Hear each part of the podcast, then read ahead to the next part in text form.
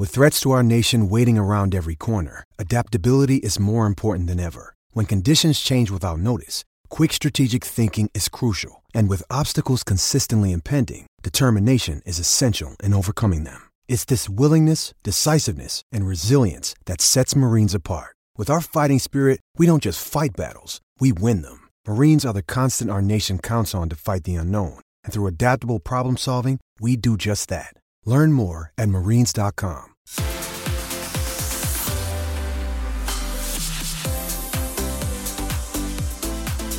Rush into Chemist Warehouse for half price vitamins and cosmetics. T's and C's apply. Chemist Warehouse. This is the House of Aths. It most certainly is right around Australia. Hello to you, SEN Network. We do it all thanks to Chemist Warehouse. What a week. What a huge week in the world of athletics. A very special guest, Sinead Diver, to join us in around 15 minutes' time as she continues to climb up the marathon standings and heads towards Paris. She was in Sydney a couple of weeks ago in the very hot Sydney Marathon, so we'll get to her very shortly. A lot to get into. Johnny Steph in the house. Hello, buddy. Yes, sir. Hey, Cameron. Lovely to see you again this week. You're looking quite dapper today, mate. Hair all ditch, polo shirt on. Grand final looking week, man. Eh? Grand what final week. What brand is that, mate? Is there a shout out? Is, it, is that are you dressed by anybody? American Eagle today. Big shout out to the Okay. crew at Maya who uh, who do look after me with a number of brands. So thank you to them. Up. Uh, what do you? I see. I I see you've got your Puma T-shirt on again, which makes me think you're going to go nuts about shoes. Yeah, excuse my uh, pectoral muscles stretching out Jeez, that Puma logo. But no, yes, the good friends at Puma have been supporting the staff for a number of years now, and uh, a lot to talk about uh, when it comes to the world of apparel and shoes. Hang Today, on. I, Cameron. I I want you to hold that thought. I want you to hold that thought. But I want to start with this because it is an interesting time where the season is done, right? Season is done, but there is an The Olympics. silly season. which is nine months away. So I just want you to talk us through how it looks for the best athletes in the world coming off a long, grueling season. Some Australians, of course, traveling in a huge amount of kilometres. Talk to me what the mindset is in an athlete nine, ten months out from the Olympics, but knowing that you got to find the right balance. Yeah, it's, it's a really difficult one, Cam. It's it's it's a little bit like the transfer window in EPL football, or uh, or and the same for AFL and NRL, and it's where it's where you sort of see athletes, you know, either get desperate and start making really big coaching changes, which I'm Mm. I'm never a fan of because I believe you need a good couple of years under a coaching program in order to get the best out of out of or out of that program or that coach. Um, or you buckle down, you get back in the lab, you only take a couple of weeks off, and um and and you you don't change nothing, right? Because everything's been has gone great from world championships, and you start making little tweaks.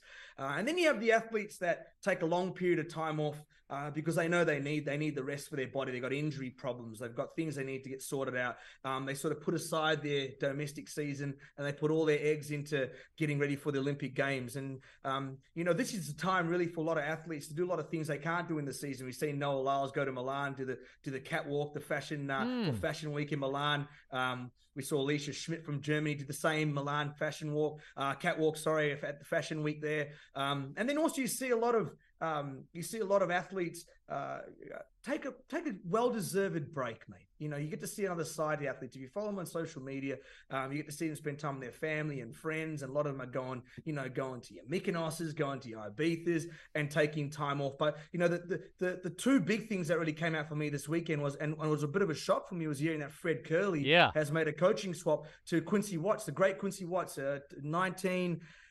92 400 meter Olympic 400 meter champion and um, uh, ran Olympic record that, that day in 43.60 and, and it was an idol I, I, he was an idol of mine. I, somebody that I looked up to uh, when I was running that I try to mimic as a 400 meter runner. I was coached by my coach as well. Um, and I think is a great coach co- former coach of Ma- uh, Michael Norman who was the 400 meter champion last year at World Championships.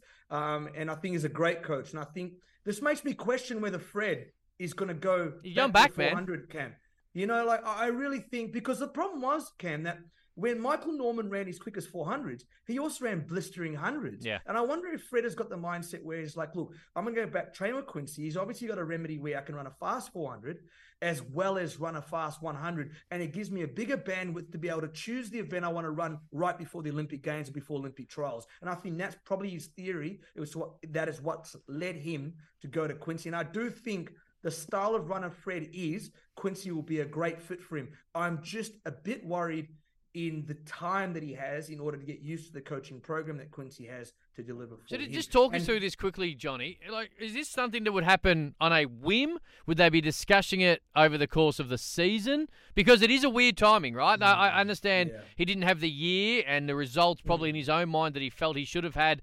considering there was a great deal of hype, understandably, about him leading in. Keeping in mind that I said he couldn't win the World 100 metre championship, and unfortunately for Fred Kerley, I was correct. But like this is this is a big change. He's got he's got 10 months to Paris. I'm going to say this, and this is going to be very controversial. This is something I spoke about when I was an athlete. And my great friends at Athletics Australia are going to be spitting at you, boy. Here we go. But but I definitely believe in this, and and this it's actually it's actually kudos to all our Australian athletes. When I train in America, it, it, I call it the Australian season curse. Anytime a great athlete in my era that I can remember, and Uh-oh. I and, and I'm, I'm happy for someone to call in and, and tell me I'm wrong, but I can name a few runners that have come here that I've trained with or raced against and have run in Australia and competed early. There's you can't help when you come to our great nation and you run in our great track meets Mhm. that you lift and you take your body to a place it's not ready to be in, in January and February, which then makes your season very long. And I felt this when Fred came and ran that blistering 200 against Rohan Browning, the blistering 400, and I felt, wow, that's he's running very quick, very early. Can he continue this? Or yeah, and, I, and you just saw sort of Fred look tired at World Championships, and this shows what our great Australian athletes have been doing year in year out. We come compete in Australian season, then we go to Europe, and we try and compete with the world's best um, come August. It's a very, very long year. And I think, you know, it's a testament to our Australian athletes and what we do. And it's great because it shows the Northern Hemisphere athletes on how hard and how hard we do it to get to a championships come August. So, you know, I remember Jeremy Wariner telling me when he came to race here um, in 2008, um, he, he actually said to me in the village, racing in your season messed me up. I, I just ran too fast too early, and he ended up coming second or third. I think no, second in, Second. in 2008 in the 400 meters. Um, and he was to me, I, I felt he should have won the won the won the race against uh, LaShawn Merritt in in in Beijing. So um, it, it's it's just I just think with Fred, I don't think it's a bad move. I think to your question, this should have been something that would have been playing on his mind. I think, you know, after this, after he came to Australia, I reckon there would have been things that would have been happening. Um, the minute things don't go well, athletes are quite fragile and quite sensitive. Uh, Cameron, when especially sprinters, man, like you, you really want everything going for you, and I, and I think it's it's it's like an esport, man. People can stay in the dream.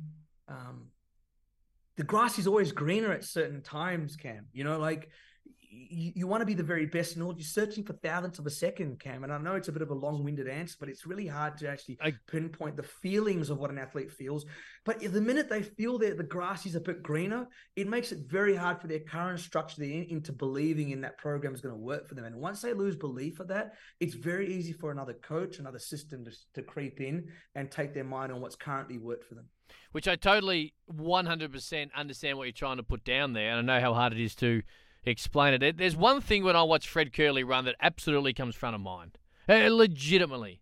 I think he's more chance of winning a 400 meter gold at Paris than he is a 100 meter gold. Agree. Uh, so Okay. I don't, I don't, I understand everyone wants to win a 100 meter gold medal. I understand where that event sits in the psyche of all track and field and track athletes right across the world. But I, I just, I just found it interesting. He's, he's, he's a 400 meter superstar. He's a 100 meter star. I'm just, I, I'm, I think he's uh, confused I- about what he when- wants when- to do. Mm. When, when, you, when you say that, I reckon we should put some context around it, Cam. When you say he's more of a chance, it's a very slight chance. True. And and I think when I chose when I chose my event, when I wanted to be 100 meter runner, everybody wants to be 100 meter Yeah. runner. I, I think there's distance runners that want to be 100 meter runners when you're a kid.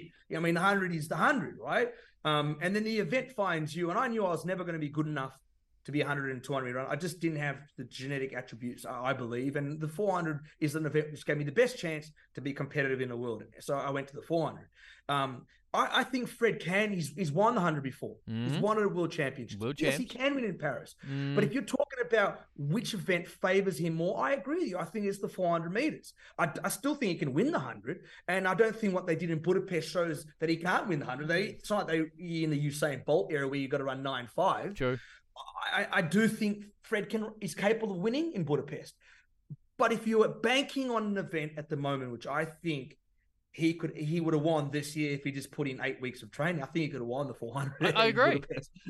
you I agree. You know, I, so I, so yeah, I think he's a freak of nature, True. Fred Kerley. I think he's a, he's an extreme talent, and I do not want to demise on how talented he is by saying he cannot win the 100 meter. No. I do not want to do that. So that's I'm very careful in what I'm trying to say. I, here when it I, I think he's in a clump of six who can win the 100 meter Olympic Games gold medal and in the 100 Yes. meters, and I Yes. think he's in a clump of three who Yes. could win Paris. Well so. I, Well again, said. if you're an Well odds said. guy, then or a girl, Yeah. that's the way I would look at it. Again, Yeah, I'm not saying that he he on the night couldn't be the Olympic 100 meter champion, but I just think he's a better 400 meter runner as well. Hey, we're going to squeeze a break in. Sinead is going to join us next. When it comes to marathon running, she's joining us pretty much just to confirm that Johnny Steph is going to run Berlin or Japan or Tokyo or New York next year in the Back marathon. again, We do it all thanks to look at you. Chemist Warehouse. Great savings every day. Plenty more, including Sinead Diver next, right here on the House of Aths.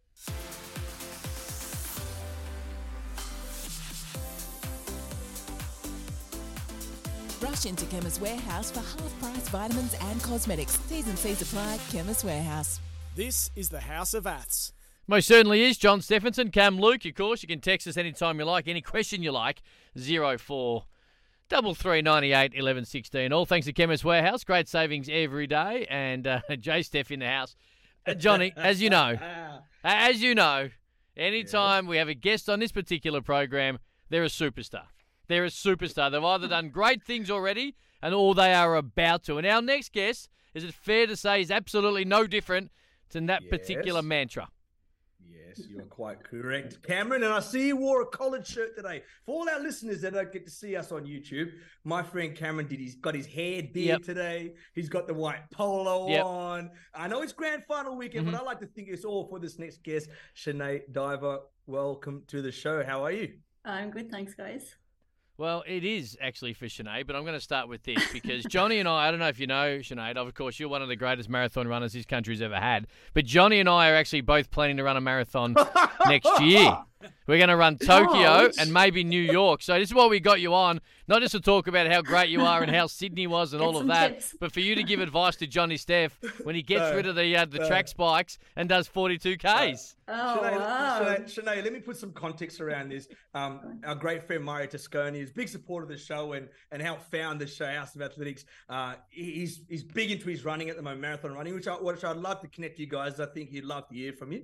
And um, and so Mario is competing in uh, I think it's the Melbourne Marathon coming up in two weeks. Mhm. I am. Um, and and so the running joke now is that uh, Mario asked me to do a marathon with Cam. This was weeks ago. But we all know Uncle Steph's only got a good 400 meters in him back in his heyday, let alone a good 10 meters in now in my present life.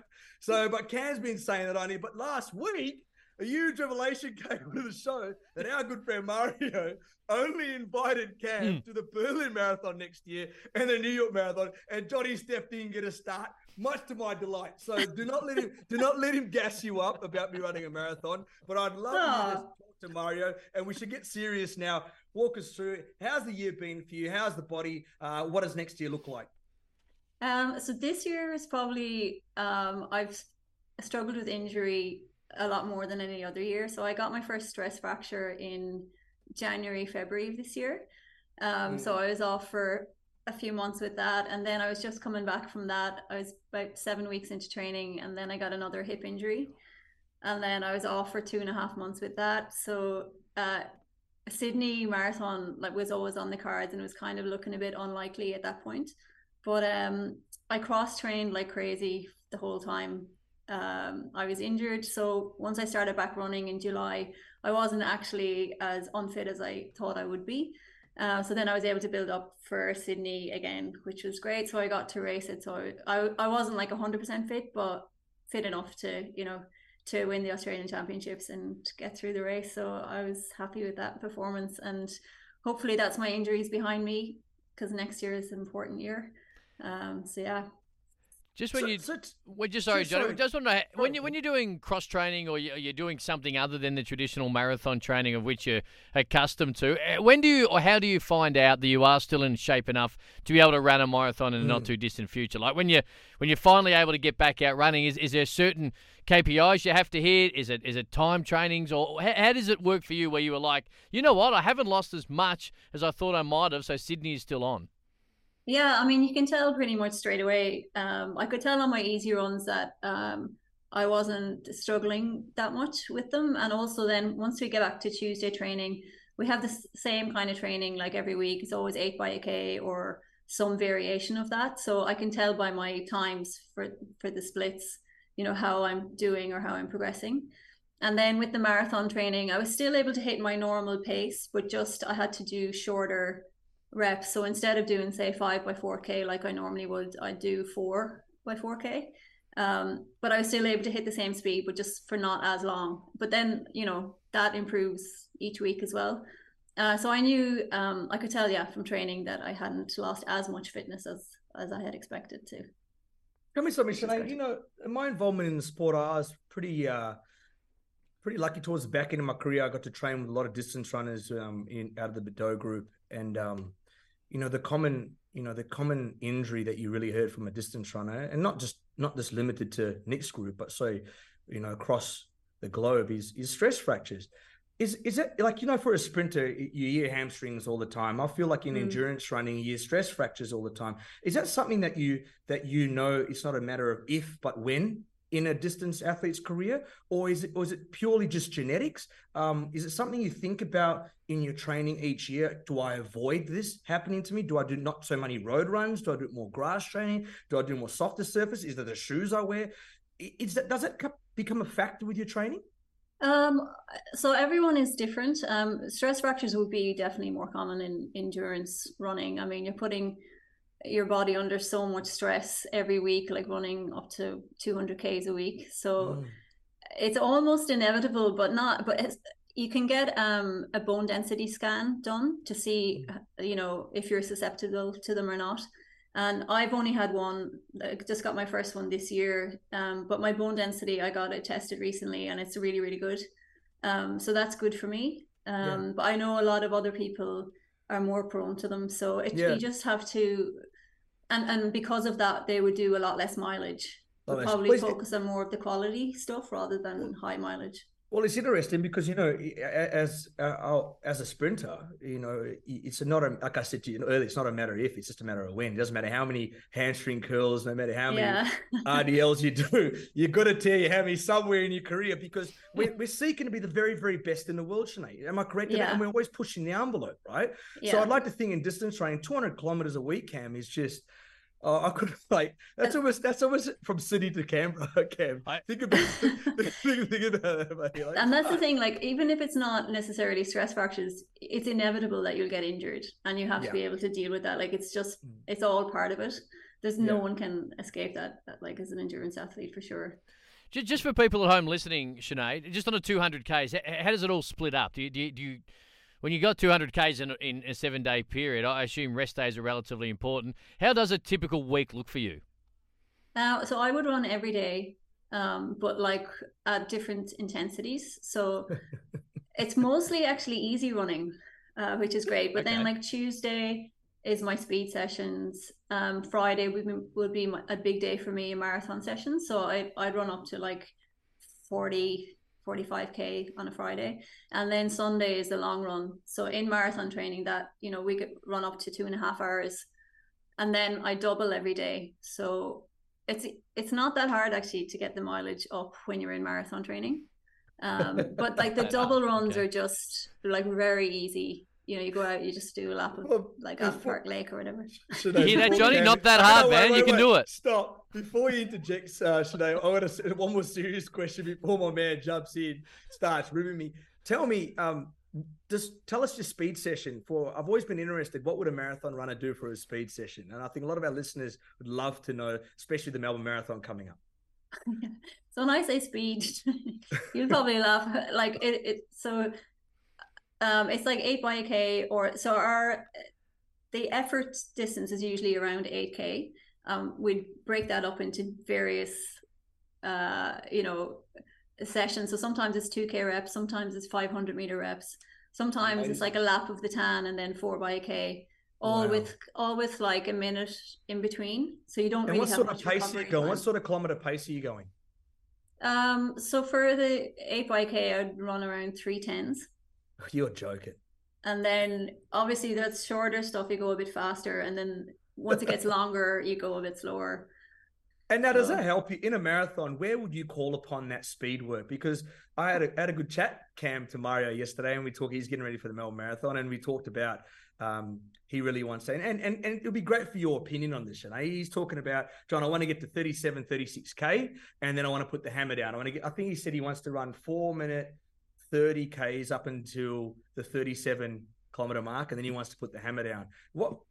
How would you break? How, how would you well, break? If he marathon? if he pulls that off, that would be very impressive. you oh, hurt, it's, are it's, hurting it's other, so much at that well, point. that's that's what I thought, but I didn't want to break his heart. But I don't know if he said he wants to run them all under five minutes to 37, but it was it was something where he wants to put the hammer down from 37k. What would I you reckon, recommend, Sinead?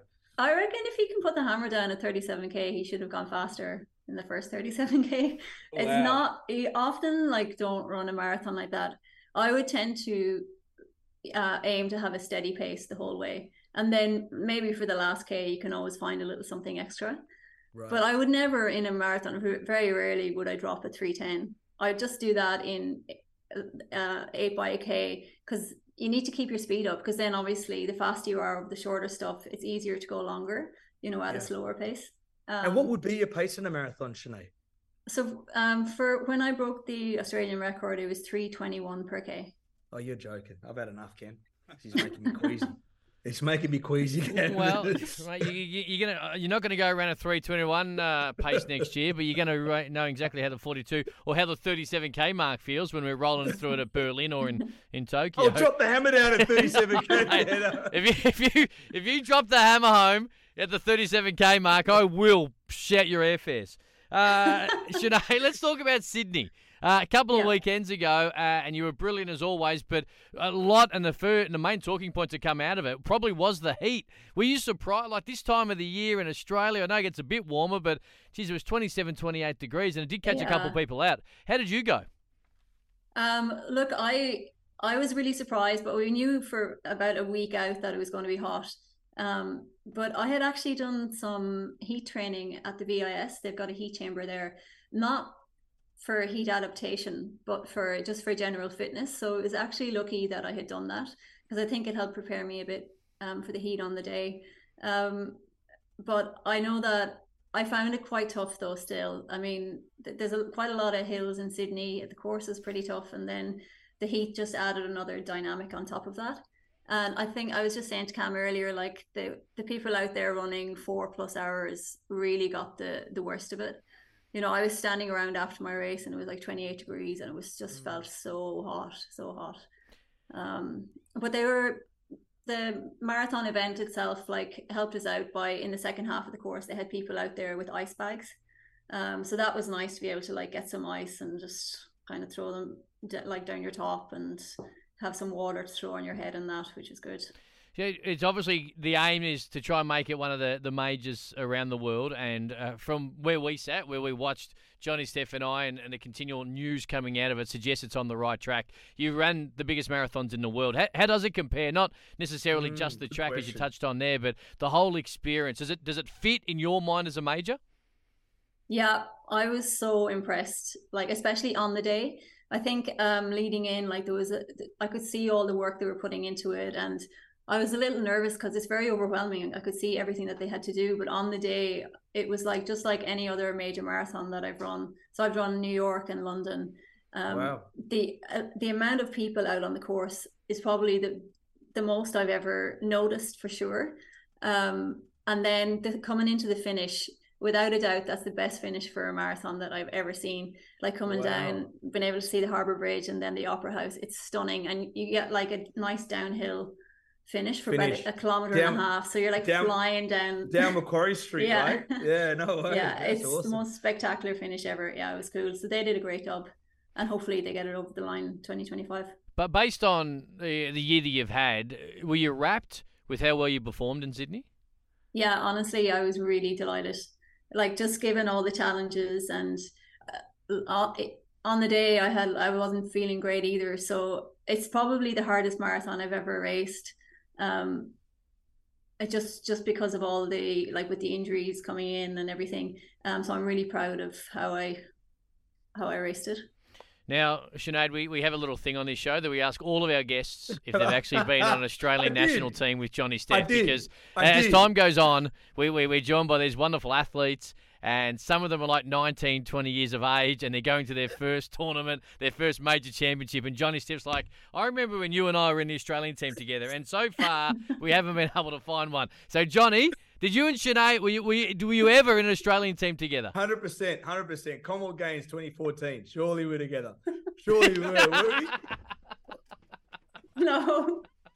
I I went to my first com games uh 20 when was it? Last 2022 last year.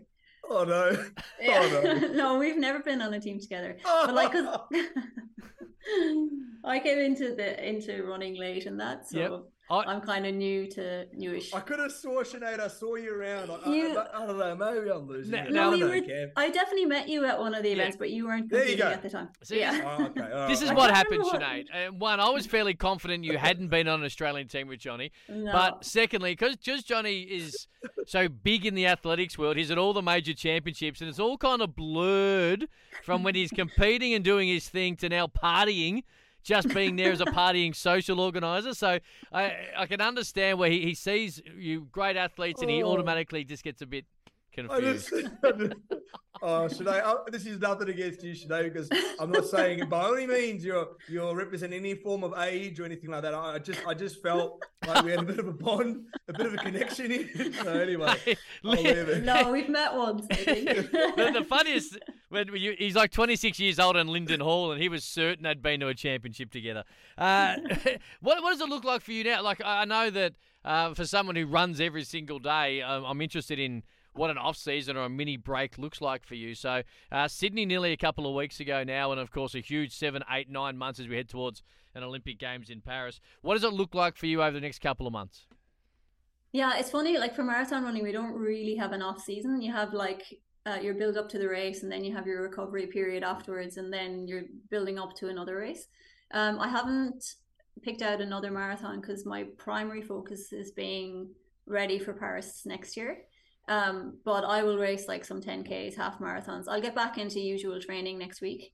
Um, I haven't actually picked out any races yet. I just wanted to get through Sydney and unscathed and make sure I was able to get back to training as soon as possible. Um, but I'll definitely be. I reckon I'll take target like a half marathon in January, February, maybe a couple of 10ks before that, and maybe depending on how the other girls go on the marathon. Like if I have to run another one, I will like early in the year. So Um, So we'll just see. on that, right now you you you are the person who is who's number one slot, obviously in the three slots towards Paris. But if three girls go past you, it, it drastically changes everything. So how much does that change, and how much flexibility is in your training schedule if you do have to run a marathon and a and a fast marathon if it needs to? Yeah, I mean, I'd have to choose like a fast flat course if I want to, if three girls go past me. But um, it's just something that I would definitely do because the alternative is is Yeah. to not go. So of course I'd give it a shot.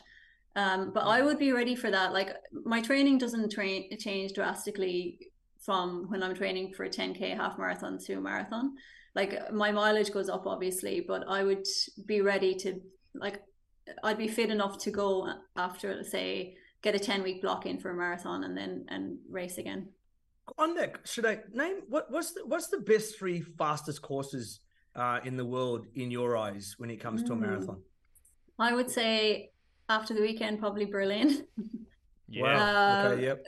I haven't I haven't ever raced Berlin, but I would love to. It's just at a funny time of year. That's usually a championship or something on around that time or just before it. Um, Valencia is what I did, uh, where I broke the record. I love that course. That was good, flat and fast. Um, I haven't actually done any other really fast ones. Maybe Nagoya in Japan is pretty good. So typically, a fast course is a flat course. Yeah, yeah. Is a is a seaside course obviously? Uh, is it is it you want to be away from the elements? Is it in more inland Um, flat course better than a? yeah i mean i if you can get somewhere with consistent weather like berlin seems to like Yeah. turn it on every year i haven't ever heard of a year where it's been windy or like and warm sea level, sea level, altitude is it somewhere in the Oh, middle? Or? definitely not altitude because you'll run Yeah. slower there yeah so Yeah. anything yeah sea level What did you make of the weekend? Are, are- are you surprised, of course, the world record and, and the way that it was smashed, to be fair, by a relative novice to the actual game, to be fair, at least to the, the 42Ks. What do you make of it when you Yeah. see that? Are you stunned? Are you surprised? Are you excited? Uh, Like, how does it all work when you. I'm not sure if you actually watch the race and see it unfold or no, it's I a did. result on the back of it. So, what goes through your mind when you see that? I my mind was blown. I never, if somebody had told me that a girl was going to run two eleven, I would be like, "You're absolutely crazy."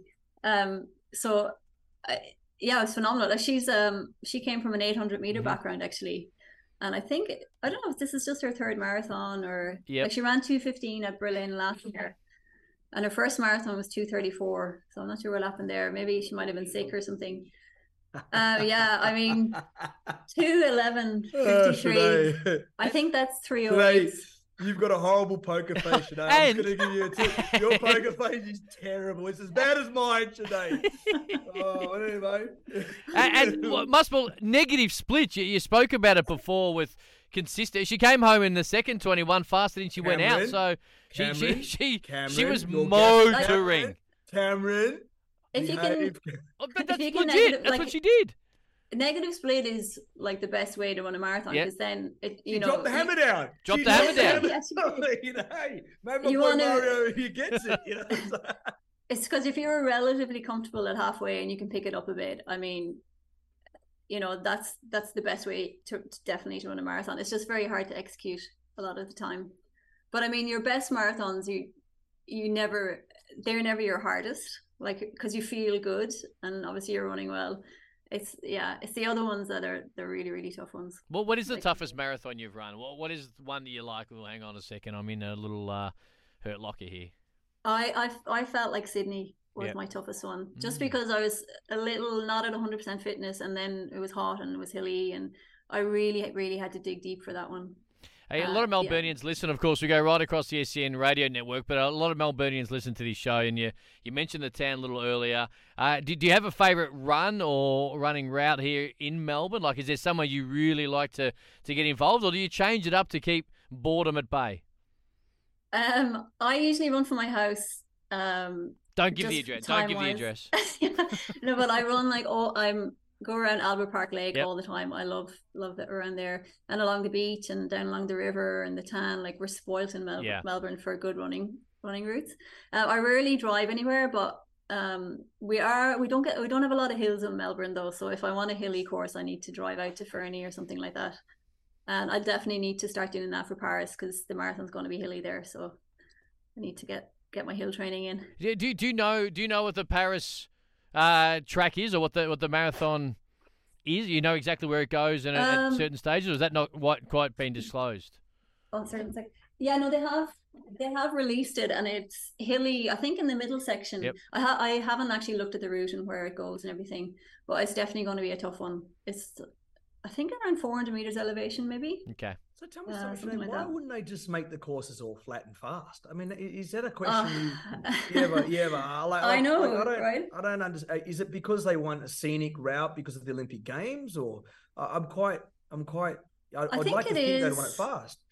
and I think they don't want. Uh, I think they wanted to make it as interesting as possible for spectators, for sure. Mm. So definitely, they like to get in all the sites and everything uh, for people watching at home. And then I guess they. It's not about times in the championships. Mm. Yeah. It's about you know um, placing and winning, and it time never really enters into it because it's always hot as well uh, for an Olympic marathon Mm. or generally generally it is but um it probably is because of all getting in the good sites and that i reckon We, we, we, we both love our distance running here on this particular show, Johnny and I, and we, we talk a lot about tactics with the, the middle distance stars of which Australia have got. When, when it comes to running a marathon and a major championship in particular, is how much planning goes into how you're going to attack the race or how you're going to look at it and, and or is it just on feel you know exactly what you need to do time wise and all the rest of it?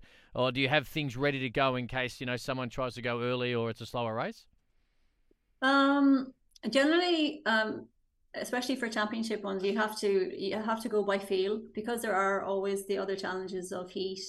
Um it's never about time. It's always about um running in, you want to place as high as you can um and you really have to make decisions on the day about if there is a if there is a break like do you go with it or do you need to maintain your pace so that you don't blow up? So you, you just kind of Mm.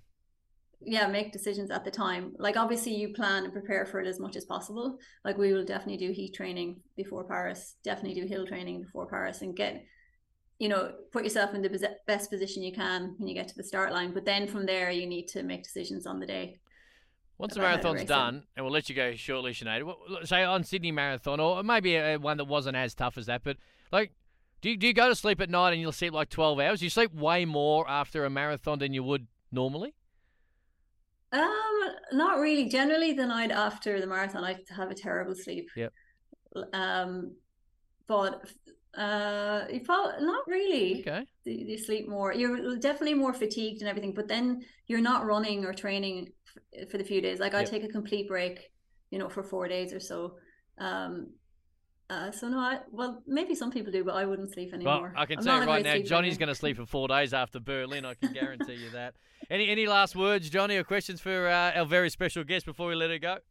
No, I, I think this has been very interesting. I think for our listeners today, Cam, because we've got an absolute pro to actually finally break down what it takes to run a marathon. When the Mel when with the Melbourne Marathon come up in two weeks, it's been fantastic having Sinead on the on the line. And I wish you all the best, Sinead. And I'm I'm sure you. you uh, you uh, have a game plan to stun us all come Paris, and um, we will be there. Cam and oh, I awesome. are planning something very special, oh, yes. along with our good friends at Chemist Warehouse. Yes. Um, so we're looking forward to giving you a special VIP pass mm-hmm. um, oh, to our uh, yes, yes, yes, yes. So uh, yeah, very exciting time, Sinead. Actually, it actually works for Sinead because I, I, think the women's marathon is early in the in the athletics program, isn't it?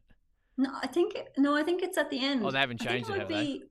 The same day as the guys. Oh, they're doing it that way, are they? they? do normally they do one at the start, yeah, at the finish, and they switch around yeah. Who's whose it is, but I think for Paris we're on the last day. Maybe. Well, a good thing we know, Cam, that she's not tired after marathon. No, so true. She can stay all night when we uh, when we roll in the last lap. Uh, as always, Sinead, we love chatting to you, and uh, congratulations again on Sydney. It has been at times, no doubt, a frustrating year, but it hasn't stopped you doing remarkable things. So good luck going forward, and no doubt we'll chat before Paris. Yes, indeed. All right, thanks, guys. Quick break. All thanks to Chemist Warehouse. Plenty more on the other side of this.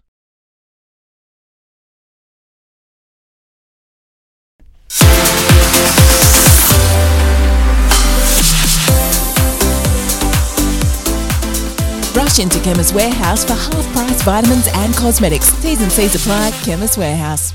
This is the House of Aths. John Steffensen, Cam Luke, right around Australia, the SEN Radio Network. Hello to you. Do it all thanks to Chemist Warehouse and head to Chemist Warehouse. Great savings every day. Now, we did talk to what happened over the course of the weekend in Berlin. Of course, Kipchoge won number five, but it was all about the women's. But then on the back mm. of it, mm. Johnny Steph, again, as you have raised a couple of times on this show, the shoe, the technology in the shoes, and mm. the way that these athletes are able to continually put out fast times with certain shoes, and it's not just one brand, by the way, it's it's a number of brands, has mm. again probably dominated the conversation in the last couple of days. No, most definitely, Cam. And look, I, I, I, I completely agree with some of the uh, commentary that's out there as far as these shoes are definitely helping. Mm. There, there is there is absolutely no doubt in the world that um, technology has has has um, has evolved, and we're seeing these athletes perform performances increase and get better. Um, what I'm sick and tired of hearing are these ex athletes and these ex people, uh, uh, experts in track and field, coming out and saying that you know, it, it's wrong and it shouldn't be part and it ruins the records of the past. Shut up. I mean, the sport needs to grow. I mean, this is called evolution, people. You True. know, what, must I run on a cinder track because Jesse Owens ran on a cinder track? Mm-hmm. This is just the way the sport goes. We are talking about it. It's blistering fast. I've got more questions to how this girl's run three marathons and now she's running, you know, run a time which which most men cannot run. You know, I mean, I, am more intrigued by that. You know, on how what coaching, how how can how can some of our Australian athletes uh, improve like the way she's improved. So, you know but this commentary I'm hearing around that these shoes have no place in the sport and this, I mean, it just honestly, it's like saying, you know, that we can't play with synthetic balls in the rugby league anymore because we played with leather back in the day and the ball floats more when they throw a pass, which means there's more tries. It just, just to me, it just absolutely makes no sense when I hear this commentary. Let these young athletes glow. Let them have their time to shine. Let them, it's a great time in the sport. I'm loving watching it. I'm loving watching the performances. I think it's fantastic. You know, so what? Miguel Indurain ran on a on a on a on an aluminium steel frame bike, so we can't have carbon fiber bikes now in the Tour de France. It just makes absolutely no sense. And I'm fired up. I like it. because I'm I'm I'm tired of it because I just think it's it's a great time in our sport. Let's focus on these fantastic performances. Our boy Eliud Kipchoge notched up, you know, his, his fifth victory. Number five. Um, you know, he, he looked beautiful out there running. Um, and it's great for these young kids. It inspires these young kids to go to, you know, to, to their local shoe store and and try and be like an Assefa or try and be like Eliud Kipchoge. Try and be like a Warren. So I just, I'm tired of these people coming out and saying this stuff. Just enjoy what you're seeing and just go with it, guys. It's called evolution. Go with the flow. The Adidas Adizero Adios Pro Evo 1. That was the shoe that she wore. And everything that you said, I agree with. And the best thing about it is, Johnny Steph, no one is getting an unfair advantage because these shoes are available. We've seen it, of course, when Kipchoge and the and the chasing two hours and the big thing around that, which is a huge promotional and very successful promotional marketing campaign by Nike when they were able to do the documentary. It's brilliant. If you haven't seen it, make sure you check it out. But I've got a pair of Kipchoge's.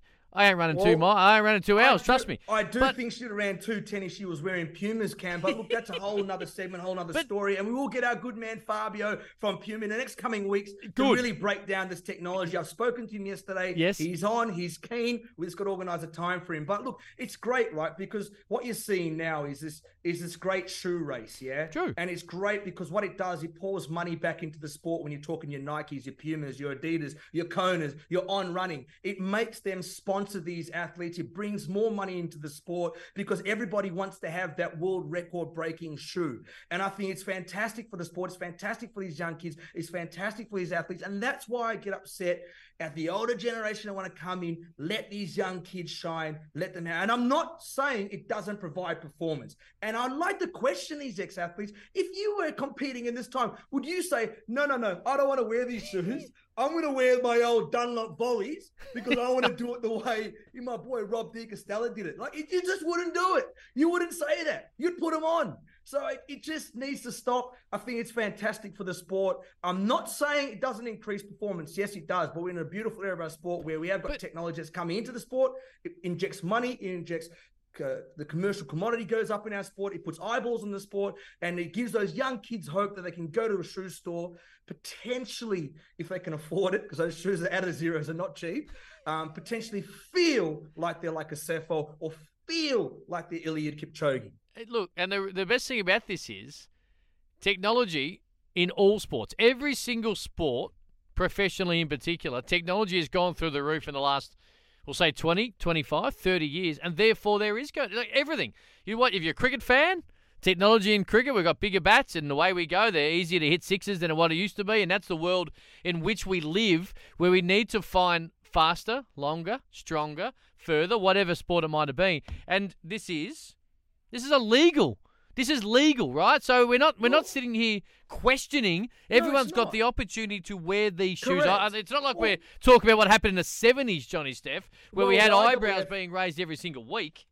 Well, the IAAF or World Athletics, they, they did a somewhat inquiry um, with all the shoe companies and all the agents and, and all the powers that be that, and and they, they got around a round table and they decided and started putting they started formalizing some regulations around these shoes, so it didn't get too crazy. My understanding is that these shoe companies now, our good friend Fabio from Puma Global will get on the phone and and tell us his thoughts and what they've done. Um, but my understanding is they put parameters around so it doesn't get crazy that no shoe company has an advantage over the other. What it does force is force these shoe companies to put R and D, put money into the the world of running True. and that's fantastic for our sport. I think it's I think it's awesome, right? And what that does is it then focuses this, the the the the money gets funneled and channeled into the athlete. And we need more money in our sport. This is what we complain about the commercialism in our sport constantly globally. So I think it's um it's something which look, they might define it as as we go on, like most rules and most things happen in, in any sport. We're looking at V8 supercars at the moment with homologation when it comes to different regulations of cars and trying to get some form of parity when it comes across to the shoes. So no one has an advantage. And I respect and understand that. But at, at the time we're in now, I think it's it's an awesome time to watch. And um yeah, and it's amazing. It's all over Adidas, and I don't like to promote my good friends at Adidas as well, but I don't like the, the uh, I should say that the promotion that's gone around post world record has been quite sensational by Adidas on what they're claiming, what they're showing, Good on um, them. which is just again awesome for our sport. Good on them. Hey, quick break. We're going to wrap it all up. It is the House of Aths. all thanks to Chemist Warehouse.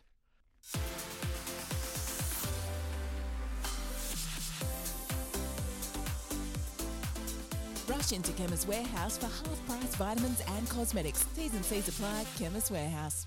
This is the House of Aths. Johnny, Steph, Cam, Luke, all thanks to Chemist Warehouse. Now, Johnny, as you can see my quick little hands before we get out of here, you've been asking me for a little while. The top four long jumpers No, ranked. no, no, no one wants to hear it, Cam. I think I want our listeners to call in, like, just say, You know what? We don't I'm glad because we're out of time. So I've got to go. Sinead Diver, grab the podcast. It is up. See you, big boy. Love you, mate. See you, brother.